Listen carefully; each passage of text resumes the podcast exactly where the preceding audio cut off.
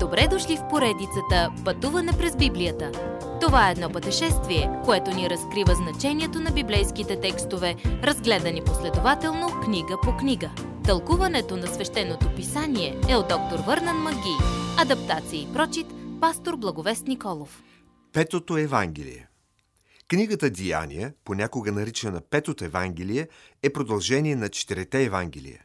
Матей приключва с Възкресението, Марк с Възнесението, Лука с обещанието за Святия Дух и Йоанн с обещанието за второто пришествие. Всички те водят до първата глава на книгата Деяния.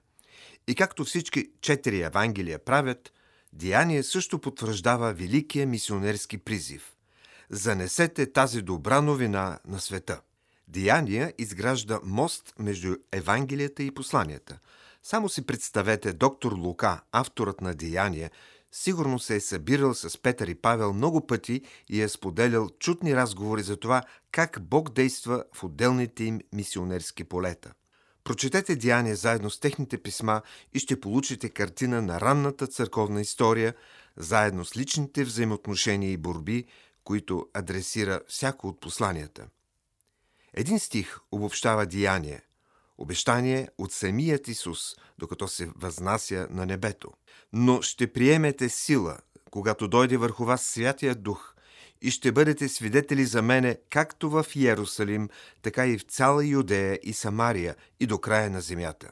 Деяние, 1 глава, 8 стих. Деяние записва огромния растеж на църквата в тези първи поколения. До края, само на първи век, милиони следват Господ Исус Христос. Доктор Лука споменава 110 души поименно, отделно от множествата и тълпите. Какво е приковавало вниманието на всички? Възкресението на Исус, центърът на цялото благовестие. В ранната църква Възкресението на Исус Христос е сърцевината на посланието и никоя проповед не се проповядва без него. В ранната църква Той възкръсна се прогласява навсякъде – всеки ден беше ден за прогласяване на Възкресението, не само на Велик ден. Но книгата не е завършена. Историята на църквата продължава. Вероятно, доктор Лука днес в Слава пише следващите глави. Може би записва какво правим за Христос със силата на Святия Дух. Макар, че Господ напусна земята, той само премести щаба си от дясно на Отца. Исус обеща да прати Святия Дух – да бъде велика сила на епохата и го направи. Сега духът му живее в нас, вярващите в него. Задачата ни сега е да бъдем негови свидетели. Той трябва да е централната привличаща сила. Тази заповед не е само за църквата като тяло, но е и много лична заповед за всеки вярващ. Нашата задача е да занесем Божието Слово по целия свят. Господ иска хората да бъдат спасени. Това е част от великата му заповед. За да изведем благовестието навън, се нуждаем от сила. Исус обеща да бъде с нас чрез духа си и да действа чрез нас лично, чрез църквата си и чрез всяко служение. Нашият единствен избор е дали да му позволим да се прояви като могъщ. Исус каза, че трябва да свидетелстваме за Него до краищата на земята. Този глобален досек е Неговата идея. Какво правиш ти, за да предадеш Исус Христос на света? Следващият път – какви четири неща ще направи Духът за църквата си, когато дойде?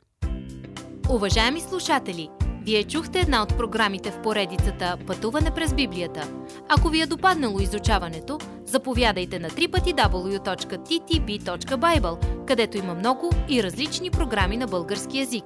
Ако свалите нашето мобилно приложение от ttb.bible, ще получите достъп до систематично изучаване на всяка книга от Библията. Разкажете ни как Божието Слово променя вашия живот, като ни пишете на електронната ни поща info at studio865.org или в нашата фейсбук страница Пътуване през Библията. Освен до аудиопрограмите, чрез мобилното приложение ще получите достъп и до различни материали. И на още едно място ще намерите нашите обяснения на библейските текстове. На платформата YouVersion за всяка книга от Библията ще намерите наш план за прочит и аудиопрограма с обяснение на прочетеното. Благодарим ви и до нови срещи в онлайн пространството!